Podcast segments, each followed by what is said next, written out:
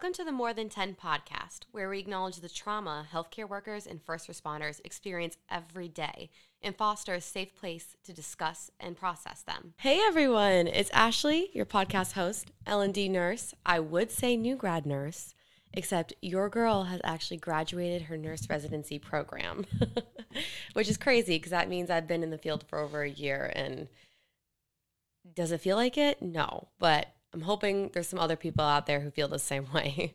But needless to say, I'm here to tell the tale. Uh, but more importantly, I'm here today with two people who I interviewed a couple months ago. Uh, they're two brothers, actually. And the one's name is Daniel Savelli, and the other is Sam Savelli. Um, they've had an extensive background, which I'm about to tell you a little bit about. But really, this podcast episode has kind of opened my eyes to the reality of the first responder culture um, and the things that they go through and how they get through it. And um, honestly, they speak on some harsh realities of it, but also on some lighthearted stuff as well. And uh, they're a great team together. Um, so again, I'll explain to you who they are. Let's start with Dan. Dan Savelli is an information note technician for the West Hartford Fire Department, as well as an operational manager for the Windsor E M S. Uh, but the truth is he's grown up wandering around firehouses and ambulance buildings since he was old enough to walk. He grew up in an emergency service family, which led him into the service himself. Starting in nineteen ninety-nine, he was volunteered for the Windsor Fire Department, earning a promotion from field training officer to chief in two thousand two. He still holds many roles, with deputy chief being one of them, while making time for teaching C P R and E M S classes, and of course for his beautiful family of his wife and three children. Sam Savelli, who again is Dan's brother, grew up on a similar path. He currently works at Pratt and Whitney, firefighter and E M T, and has volunteered since two thousand three at the Windsor Fire Department. Sam has worked for a nonprofit and two commercial E M S companies in the state over the years. He's also worked construction for a variety of companies and as a foreman as well.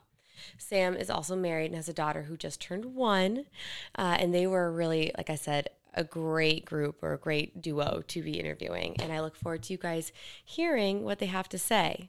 Um, because this conversation was so great, this episode is going to be split into two, so we're going to go into part one right now. Part two will come later, but I hope you guys enjoy. Hi, everyone. Welcome to the More Than ten podcast. I'm really excited for our guests that we have here today. We have Dan and Sam. Um, so now, for both of you, I've already given the listeners the overview, a little bit about your histories as first responders and your in your careers in general. But I would love for you guys to explain in your own words how you got to where you are today. Uh, basically, it was we, we grew up in it. I mean, uh, we're brothers. Uh, both of our parents were in Uh, emergency services. Uh, our, our dad was chief of the ambulance service in town, was a local firefighter. Our mom was an E M T, worked at uh, Mount Sinai in the emergency department. Um, so it really just became a kind of a way of life for you. You didn't, you didn't know any different when you grew up with, uh, mm. you know, going to calls. And, and, and back then it was very normal for us to be in the car and a call of some nature would come in and we would go. The whole family would go. It was like an outing. Um, so, you know, when you kind of get there, who you grow up with, um, how you grow up, and, you know, you want to be a part of that. Well, some people do. Some people obviously are like, I want nothing to do with that, and they go in a completely different direction. But, um, you know, you know, watching your parents do those types of things motivates you to want to learn more and be like them in certain respects. And, uh, I think we all followed, uh, we have a sister, Megan, and, and she's also a paramedic. Um, and, and we kind of all went down that route. Um, you know, a little bit like Plinko, you hit a different, uh, peg, you might go a different route slightly, but, you know, generally we're we're all in the same boat. That's awesome. Now, what positions are you guys holding today? What roles are you holding in your community? I'll say, so currently right now, um, I volunteer with our local fire department, and I'm also an employee of Pratt Whitney Fire Department in East Hartford. Um, just serve as a firefighter E M T there. And I definitely don't volunteer as much as I'd like to, but new kid and stuff, you know, sometimes yeah. you don't get the time to deal with it. But yeah. And congratulations, um, by the way. On, oh, thank our, you. on your new kid. Yes, that's so exciting. L and D nurse here, so I love all this stuff. Oh, jeez. Yeah, the no sleep is not cool, but other than that, she's pretty great. Yeah, they make it worth it eventually. Yeah. For sure. That's awesome. And then, um, Dan, how about you? Uh, currently, I am a deputy chief for the same fire department that Sam's in. Um, actually, this month will be year twenty-four for me uh, in the fire department. And that's actually how I how I met John, uh, was through the fire department. Um, I also help out with the ambulance. I'm on year, like, I think twenty-two with the ambulance at this wow. point, but I don't ride ambulances much anymore. Uh, it's mostly administrative work. I try to help them with, you know, uh, budgeting, strategic planning, hiring, H R, those types of things. Um, in my day job, I actually, where I am now is I, I work for the town of West Hartford in the fire department, uh, doing I T, technical support. I'm the drone operator, that type of stuff. Cool. That's awesome. Thank you both for all your service and all your um, time committed to this. Um, now, can you explain a little bit more, or elaborate a little more on how your dynamic was growing up in a first responder family? Did you ever notice growing up that it was different or not normal compared to other families? And then how did you kind of navigate that? Best way to describe it, it's almost like growing up in the mafia. And let me elaborate on that. It's, you ever see the movie Goodfellas, where they talk about everyone, the families, they all get together, they vacation together, they do everything together, so they don't know anybody different. It's kind of a similar situation. I mean, most of the things that you're surrounded with are other people who are volunteering or paid people. And someone like my dad who would volunteer it, work it, and teach it, there was really no aspect of life that wasn't what that was. So you met people that were almost exactly the same or in a similar walk of life. So you didn't meet other people until you'd go to school and you'd have friends and you'd talk about stuff you did with your parents, and they kind of look at you weird, like, what do you mean you went to a stabbing when you're, you know, like five? Oh my God. Like, well, it's not normal for you. Like, I think you're weird, you know, it's not a me thing. Um, you know, so it's, I don't know, it's just a little bit different. You just don't notice it while it's happening until you get away from it and you kind of walk your own line, and then you meet other people as you kind of go, and And you kind of you know, think about backwards on it, and you understand from their perspective, like, all right, maybe we were the weird ones, but, you know, in the moment, you're going to defend your position. Right. Yep. I hear you with that. Yeah. And, and our parents were very good about, you know, boundaries or lack of boundaries. I, I would say we had a lot more freedom as children than I think a lot of other kids do. We got explained to things at a much earlier age than other people did. Um, you know, for odd example, is I went to a very Christian preschool.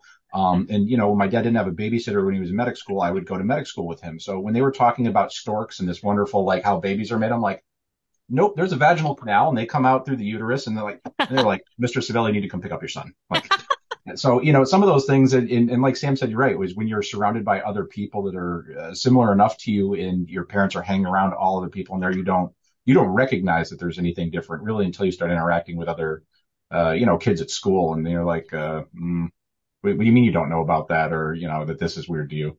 Yeah, definitely.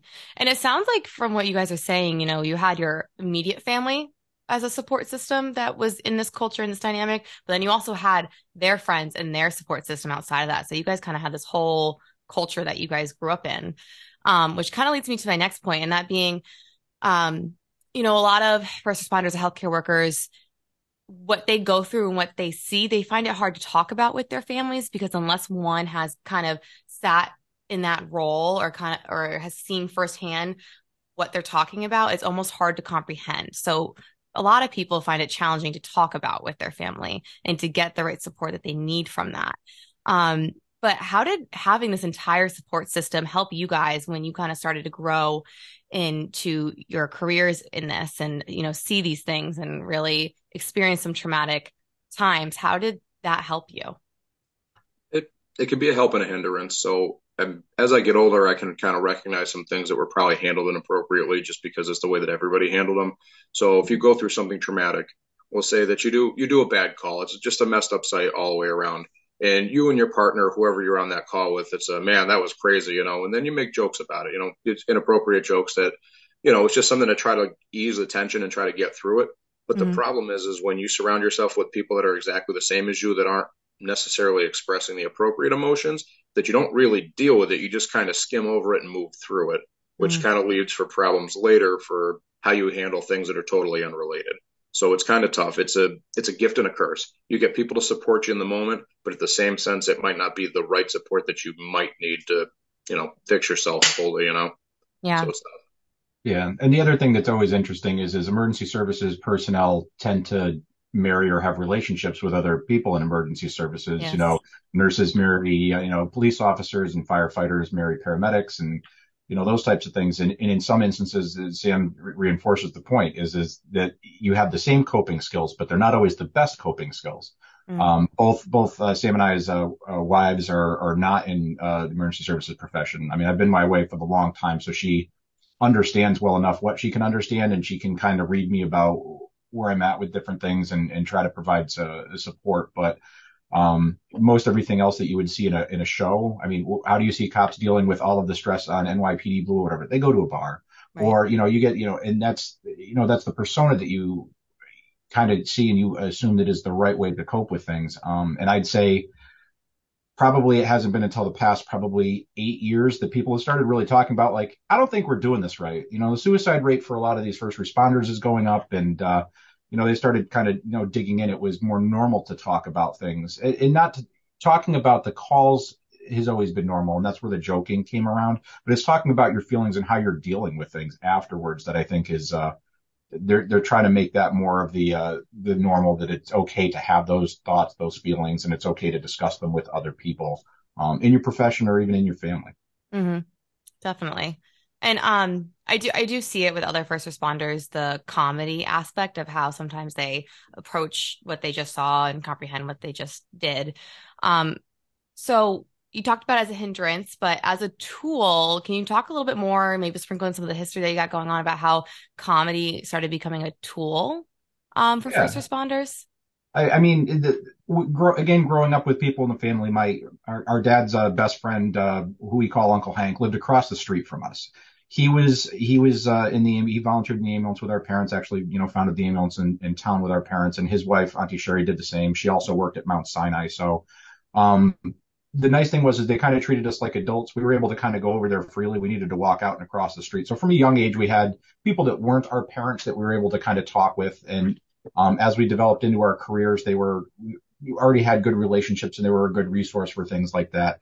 Um, but they they they had kind of a wry sense of humor. One of my dad's other you know best friends, uh, Lee Nolan, who passed away not that long ago, used to be on the ambulance, had probably the wryest sense of humor. You know, he would deliver the joke you didn't without smiling. Sometimes you. Took you a minute to get there, but you know, some of these things kind of made it approachable. I think the comedy makes the conversations approachable, because if you can laugh about it a little bit, you can kind of come back down out of a out of a ten to maybe a five, and then that kind of opens you up when you when you share laughter with somebody else. It, it brings you a little bit closer. You don't really make jokes with people you meet on the subway, um, so that kind of opens up the ability to have those conversations. Um, And, and deal with things that, you know, a, a big problem sometimes dealing with in smaller chunks, you can kind of do through humor. It's a kind of an angled approach to to get into things. But once you get started, um, it, it kind of allows you to open up and uh, reveal a little bit more about yourself, too, because depending on what your level of humor is, and Sam talks about the inappropriate humor is, we just look at it as humor, but to, with the normal people, um, you know, they would be probably horrified. Um, but, you know, that, that, that allows the other people that know you to kind of judge where you're at with and how you're dealing with the humor and the types of humor that you're, um, presenting at the time. Yeah. So if by almost by like putting some humor into the situation, you're kind of saying to people, I'm, I'm ready to talk about it, or I'm okay to talk about it. I'm okay to acknowledge it. Um, it and- honestly, it kind of, it brings levity to the situation, and, you know, whether you do it or don't do it, it almost like it tests the waters for you. So when you make the joke, it's how well is it received and how do people respond to it? So mm-hmm. It's one of those, yeah, they're laughing with you, and then you dig a little deeper, you make a weirder joke. You know, it's, it's basically, it's almost like trying to touch your feeling sideways in front of somebody. So that way you can approach it, but not approach it. So that if that conversation goes badly, or you can tell that you're reading the room and things aren't really going the way you're planning, it's, no, nah, I'm just kidding, you know, haha, whatever, you're laughing it off, versus, yeah. no, I'm really having a problem. And, you know, I, I kind of want to talk to somebody about this. Yeah. Can you guys think of any specific instances where, um, you know, again, I'm trying to provide our listeners with like tools on best ways to approach these things, these topics. Um, and I think it'd be beneficial to know, can you think of any time where you did, let's say, crack a joke about something that was really bothering you and it did lead to a really deep conversation about it? And can you tell us more if so? That's, that's kind of tough. So, I mean, I, I thought about that question a bit, and the tough thing is, is going through just doing it for years and years. I don't want to say almost kind of numbs you to that sense, but it kind of numbs you to the sense where it's what was what was one that stands out or something that you dealt with. I think that's the thing. I think that you you use the comedy for it, and you almost become robotic about it, where you just kind of move through everything. And conversely, if you look at how you, you're living the rest of your life, you do realize that a lot of things just become kind of numb. There's not a lot of ups and downs. It's not, not like a sociopathic thing, but it's there's not a lot of ups and downs because you have to maintain it a certain level, because if you don't, then you give yourself the opportunity to have your feelings hurt or exposed or whatnot. So it's it's kind of a tough one, to be honest. Mm. And I I feel that that's a like a persona where, um, or almost like a, like a take on this where I have seen in society, you know, a lot of people have become numb, and I almost want to restart the conversation to provide them with like a space where they could talk about it and they don't have to be numb about it. And hearing that, how, what advice would you give somebody to prevent that? And do you think becoming numb to it is necessarily a bad thing?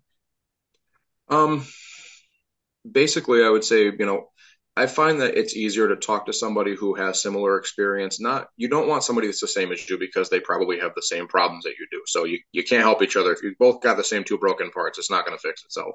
Right. You but, just say we both have the same problem, then you don't know what to do with it. Yeah, exactly. It's like, yeah. Oh, I guess we're both screwed. And then you laugh it off, and that's, you know, there's your day, but that's, you're still in the same spot.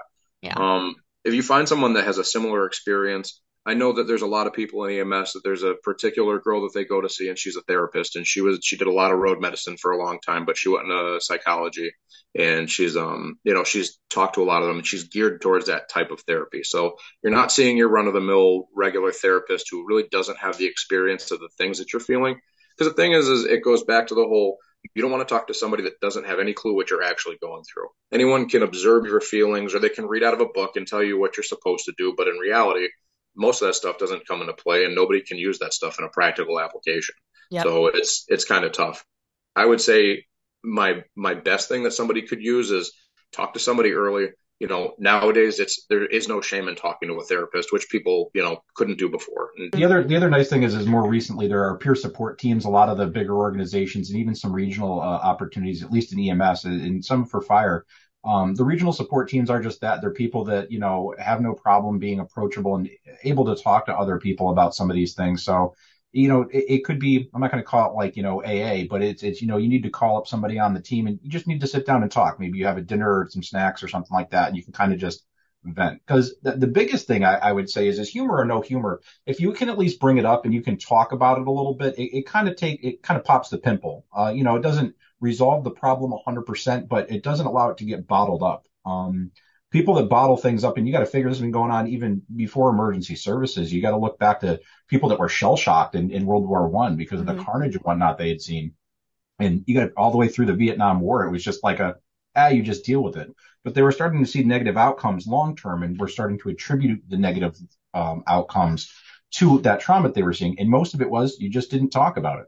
So talking about it, whether it's through humor, whether it's through peer support, whether it's through a therapist, whether it's through somebody else, it at least gets the conversation going. And I always find that if you can get people talking, you know, that, that will generally lead to better things. Uh, again, depending on who you're talking to, if it's somebody that's in the same boat as you, they probably might not have a lot of um, uh, skills to be able to kind of get you out of it. But it, at least if you feel that you're, one, not alone and it's not just you, that in of itself is comforting. Two, if you feel you can let your guard down a little bit with somebody, because uh, E M S and, and emergency services and fire departments, whatnot, and, and nursing, it's, it's I'm going to say it's a close-knit environment. It, like what For Sam sure. was saying before, is you have somebody that works at the grocery store, and they're like, yeah, tell me about your problems. And you're like, no, like, I don't yeah. think you get it. Or or you do, and then you start talking, and then they're either horrified or very confused. Um, yeah. And that really causes you to shut back down again. So what you really want to do is, is you want to be able to let people kind of talk in a comfortable space. And, and comedy is an easy way, like Sam had said before, is, is to kind of get in there, because you can kind of make smaller jokes about the scene, uh, you know, and, and develop into a place where you can have a rapport with somebody that you feel more comfortable. And, and maybe it's that you pick out something, you know, odd, and you start there, like, hey, did you see that the, the sandwich that was wrapped up in the guy's car that was all wrapped up? What kind of sandwich you think that was? And, you know, mm-hmm. you kind of go down a, I was like, I don't know, but I really could go for a capicola right now. I mean, Sam and I, you know, coming from an Italian household, we, we deal with food is is a uh, appropriate or not appropriate uh, way to deal with a couple of these things. And yeah. obviously, we're both larger than we probably should be.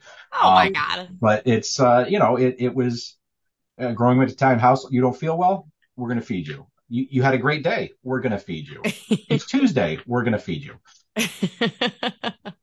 Yeah, you know, whatever, between the comedy and the food, it's just this. This is the environment that you grow up in. You think this is normal, so you go to houses where people don't eat the way that we ate. We're like, your parents hate you. Like, what's wrong with you? You know, you don't have people laughing about stuff. You don't have the same people coming over and, and doing their things with you. It's just, it's weird. I don't know. Like my, my jokes look a little different than your jokes. Yeah, exactly. I think I think a trauma bond is really what kind of glues people together. Yeah. yeah. And how do you? The trauma bond is powerful, but how do you keep it from weighing you down?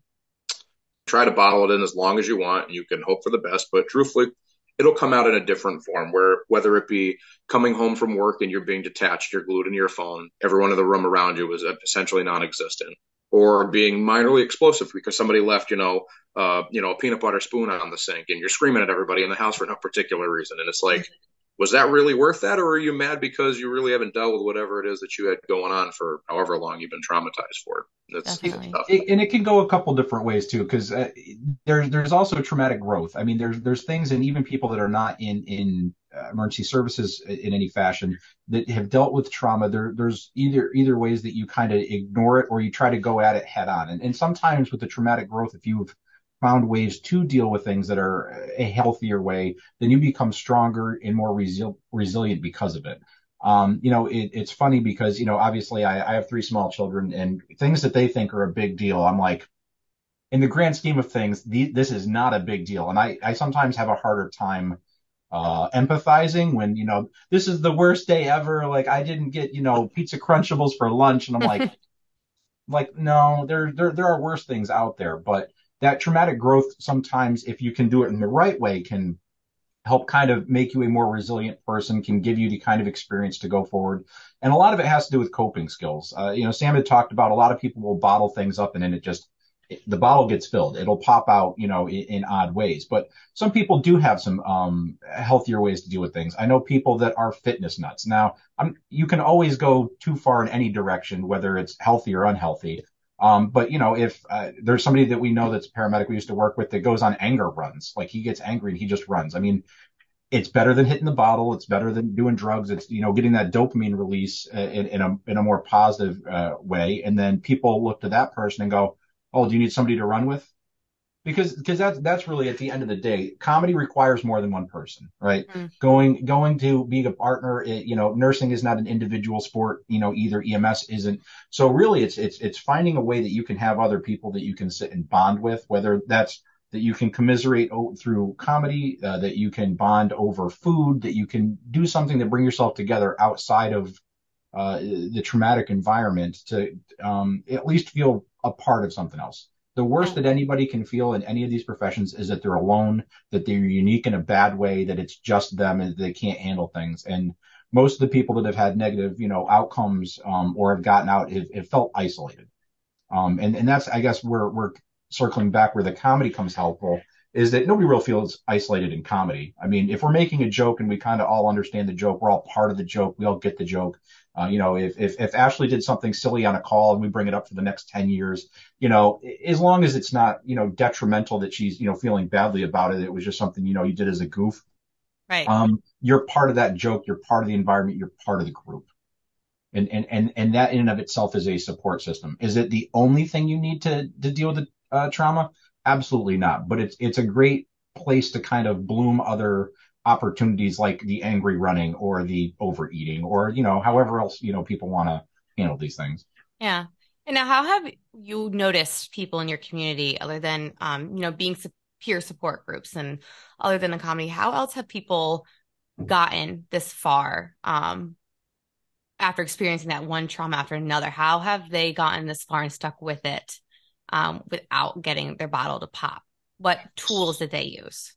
So I don't necessarily know if it's a tool, but it's kind of a weird thing about trauma. I feel like there's certain groups, especially in E M S, it's almost like some people are proud to wear that trauma. Some people wear it like a badge. It's almost like they gatekeep it. And then I think there's other people that kind of figured it out a long time ago that were able to make it without totally losing empathy, but kind of able to go through the motions and continue to do their job. It sucks because doing something like E M S, fire, or, you know, hospital stuff or police stuff, you can't really take the human element out of it, but at the same time, you have to take the human element out of it, because if you get attached to every patient that you, you know, touch, it's, there's thousands and thousands of people. I mean, most of the time it's, it's a tough thing to realize too. And you being a nurse, you know, I'm sure you've seen your fair share of things, and most of our job is just, we're there to bear witness. So there's trauma that's going to happen. There's bad things that's going to happen. You know, people are going to live and die in spite of you regardless.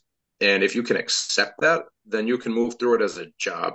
Separation, I, the separation thing sometimes will help too. And Sam would kind of talk about is, is you do still need to maintain the human element that there's person, our, our, our uh, parents were very big on patient care, and that's forget the Band-Aids and the boxes and all the rest of that. It's just treating with people as a human, but you can't be invested so much that, you know, you, you can't see through the end of the outcome. Um, I, I look at it sometimes that, you know, people are like, we'll ask weird questions like, oh, you've been an E M T for a while. How do you deal with naked people? I'm like, I don't know. You just deal with naked people. I, I kind of look at it like I'm a mechanic. Oh, like, okay, they have a broken, you know, tie rod. Like, we just need to fix the tie rod. It's like, but people are like, but the bone was sticking out and there's bleeding all over the place. I'm like, it's no different than oil on there. You put gloves on. You obviously don't want to get messed up, but, you know, the rest of it's just, you're taking care of what you need to take care of. And, and sometimes that, that cognitive separation allows you to operate a little bit easier. Um, And, and putting things into manageable boxes uh, can kind of give you better success, I think, going forward. That doesn't mean that they are a car and you just treat them like a car, but there's, you know, the mechanical portion of things you kind of have to treat,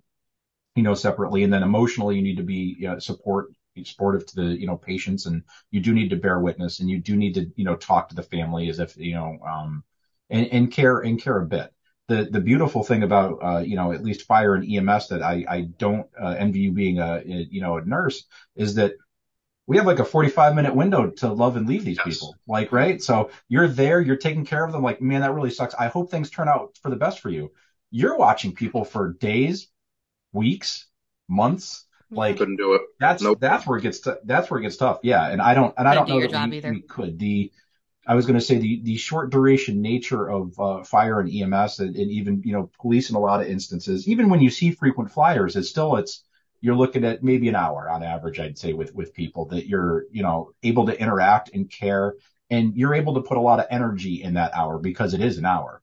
Um, right. I don't know. You, your your podcast could probably look at how you can stretch that that love over, you know, months. uh, you know, that's got to be that's got to be a lot harder to to deal with, and I, I can't say that I've had experience levels that way outside of, you know, dealing with um you know sick family members. Uh, and I, I like what both of you are saying when you kind of put in the perspective of, you know, you're there to bear witness, because I agree. If you think about things like, you know, getting used to seeing someone naked or getting used to seeing someone, you know, poop themselves, it's you do become numb to those things, and they don't really phase you after a while, um and you're able to just kind of like compartmentalize in a way, um which does help in the moment when you're taking care. And I think that what a lot of people struggle with is that emotional side. Once they leave that area, they leave the scene, they leave the hospital, and they have to then figure out how to unpack it. um and I, the, the common theme as I keep doing these interviews is I just keep hearing people, you know, find a support system, find a support system. And that's why I think it's so cool that, um, your family created this community where you all kind of understood and you all supported each other. Um, whether it was a hindrance at times, but also a strength. Um, I think that's really neat. And I think that a lot of people can kind of learn from that. And I also think that, um, Sam, I think you painted the perfect picture of why I'm doing this podcast and why it's important to have this conversation, because we don't want people going down the rabbit hole like you just talked about, and, you know, kind of having a life where they hit fifty and they realize they missed a step, they they missed something in themselves that's severely wrong that they're not dealing with, that they then have to unpack even more and unravel even more, which is going to be even harder. And I, as coming into the workforce as a new grad, I I want to start the conversation early. To what your point you had said earlier, you know, start it early, start analyzing it early, to start con- like conversating about it early, um, just so that you could be aware that this can happen and don't just wait for your time to happen. Do something about it now. All right, friends, it is that time where I must love and leave you. Do yourself a favor today and find a way to give yourself more than ten. If you like this podcast and would like to leave a comment on the Podbean app, that would mean so much. Even more so, a share on any social media platform or to a friend would be much appreciated. As always, thanks for listening, and I look forward to seeing you back on the next episode.